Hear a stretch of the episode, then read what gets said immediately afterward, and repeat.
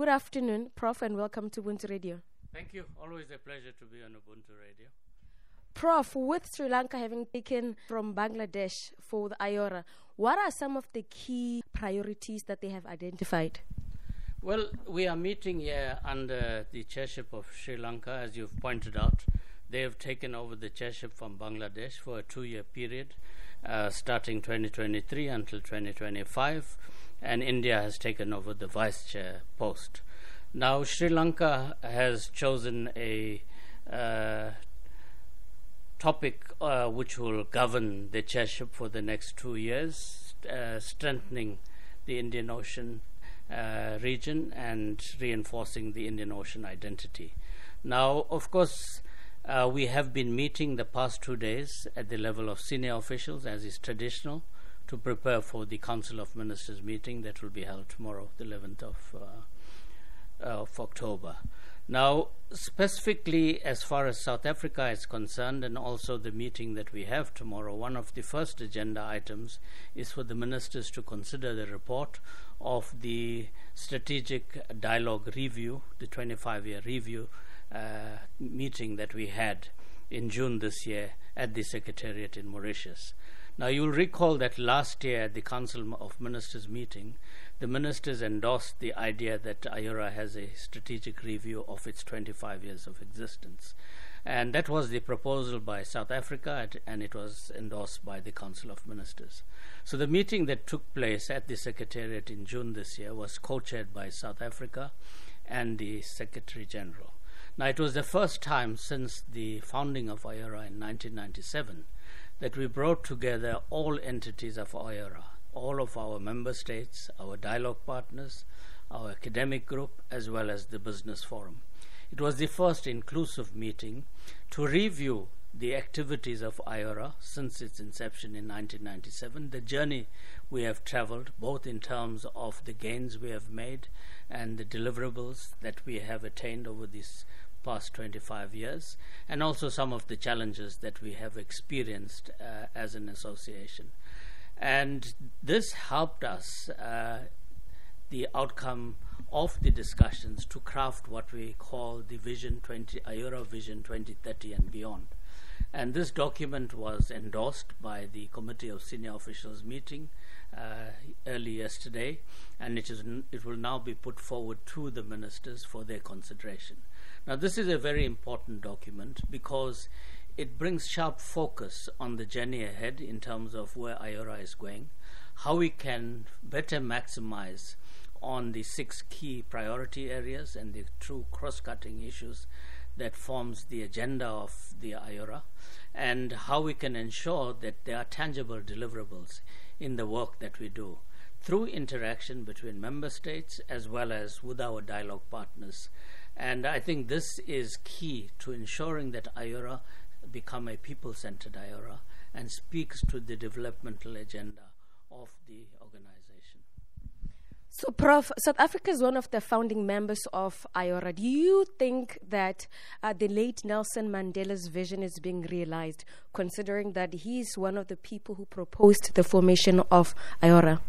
Well, look, uh, President Mandela had this idea of creating this organization way back in 1995. Now, if you recall, in 1995, the global community did not pay particular attention to the ocean space. It is only in the past, I would say, two decades or so, that the ocean space has come to occupy center, uh, center stage including the Indian Ocean. So I think President Mandela was a visionary, that way back in 1995 he could see the value and strategic importance of this strategic geopolitical geoeconomic space that we refer to as the Indian Ocean. Now, in more recent times, a number of countries have been speaking of the Indo Pacific, a seamless continuity between the Indian Ocean and the Pacific Ocean. And you will see increasingly the global center stage in terms of geopolitics, in terms of geoeconomics, and in terms of sustainability is focused on the Indo Pacific, with the Indian Ocean being at the center of it. Now, I think we are fortunate that President Mandela, through his vision, uh, encouraged the formation of this organization. Because today the Indian Ocean Rim Association is the apex uh, Indian Ocean body. And it is very strategically placed in terms of ensuring that we continue that uh, that the Indian Ocean space is a space of cooperation, of development, of peace and security, and of course ensuring the sustainability of the ocean environment uh, going forward, all of which is critical not only to the 200 million plus uh, citizens that depend on the nourishment from the Indian Ocean, but also for the global community at large. The Indian Ocean space is a public global good, and all of us, not just from within the Indian Ocean region, but including the global community, we have a responsibility to ensure the sustainable use of the ocean and to ensure that we fully harness the opportunities for the benefit of all and that it's not controlled by a few and that this space remains a space, a zone of peace as it was declared in 1971 through the United Nations General Assembly Resolution uh, 2632. And I think South Africa and the African continent has an important role to play because we must understand that the eastern coast and the southern coast of Africa uh, is washed by the Indian Ocean and has been since the dawn of civilization a very important space for our prosperity and development. There are several countries on the African continent that are part of IORA. Are there programs that are being implemented, practically so, by IORA on the African soil? Well, it's in, important that you ask this question. I referred to the 25 year strategic review dialogue that we had in Mauritius. What we did, the nine African countries that are part of uh, the IORA 23 member states, we had a back to back meeting of just the African countries to look at the implications of the IORA Indo Pacific Outlook that was adopted by the Council of Ministers last year. What does this mean for Africa, and how can Africa interact uh, with this document that we are party to? And how can we have a common approach from the African countries, uh, an integrated approach? How can we ensure that the AU's program, uh, the Decade of the Ocean and Seas 2015 25, the African Integrated Maritime Strategy, the African Continental Free Trade Agreement, especially in terms of the ocean economy.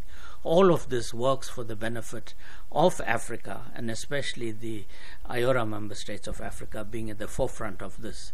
That is why South Africa, together with Tanzania, we convened this meeting and we have an outcome document uh, based on that meeting in terms of what we envisage should be part of the integrated IORA agenda in terms of ensuring that the African continent and the African member states of IORA also benefit through tangible programs. A number of programs have been uh, conducted uh, through the Secretariat, for example, programs on climate change, uh, capacity building programs. We have, uh, for example, uh, a development program that is uh, funded by the UAE in looking at uh, the development challenges in Somalia, for example, also in Yemen. And this program has been ongoing now for a number of years. So you have very dedicated Africa specific uh, programs that are funded through the special fund and in partnership with our other IORA members as well as with dialogue partners. Now, one of the decisions that will be taken at the Council of Ministers meeting tomorrow is that we are now looking at having coordinating countries uh, from the member states to work with the dialogue partners. South Africa has been asked to be the coordinating country of Russia as a dialogue partner. Now, we've already had uh, initial discussions with our colleagues from Russia yesterday to look at how we can work with Russia in addressing some of the developmental cooperation programs uh, in IORA, but specifically focused on Africa and the ocean economy. So, this gives us another opportunity to harness uh, the expertise that uh, Russia has in this sector and to work with us for the benefit of IORA member states, specifically uh, in the case of Africa.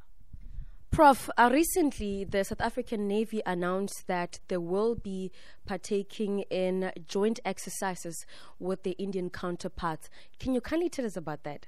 Well, look, joint military exercise is something that we do uh, with countries that we have strong bilateral relations. Now, apart from the bilateral exercises, we also have military exercise uh, with India and Brazil under the IBSA uh, maritime uh, agreement, which is done once every two years. So I think having these joint military exercises, in this case with India, a fellow Indian Ocean member state, helps us uh, to also learn from each other, to develop capacity, and to also harness our skills in terms of uh, ocean uh, uh, military presence in terms of, of our navies. And I think India is, is a strong partner of South Africa. We have much to learn from India, as much as they have to learn from us.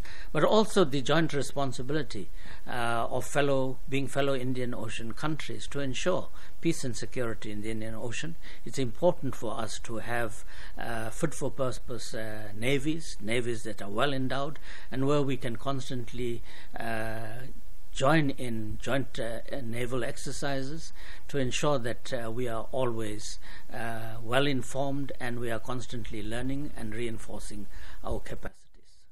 And then, lastly, Prof, what is the role of dialogue members in IORA? Well, IORA have the category of firstly you are a full member and full membership is only open to those countries that are littoral states of the Indian Ocean. That is, their shores are washed by the Indian Ocean. That is why we have 23 full members, all of which are from the Indian Ocean. Dialogue partners can be from outside the Indian Ocean, but countries that have an interest in the Indian Ocean. You must understand the Indian Ocean is your third largest ocean, but over 60% of global energy uh, traverses through the Indian Ocean. Some of your most important sea lines uh, lanes are in the Indian Ocean. Some of your most important choke points, like the Suez Canal, is uh, in the Indian Ocean, w- which is major global arteries for trade, for the movement of goods, and therefore having dialogue partners also ensures that we can work with all countries in a cooperative manner. And having these countries as dialogue partners also ensures that they also take responsibility in terms of the uh, preservation of the Indian Ocean as a global public good, to ensure environmental sustainability, and to ensure peace and security in the ocean, that it does not become an ocean of conflict, but remains a zone of peace. But the dialogue partners also that we have are mainly countries from the developed north, and they have much value to add in terms of technology transfer, capacity building, joint cooperation programs with us, especially in the area of climate change, in the area of green energy, in terms of harnessing uh, the the ocean economy. They are more advanced than most of us. So, looking at joint programs in this. Uh, in these areas benefits both both sides. So having dialogue partners also has Thank you so much, Prof.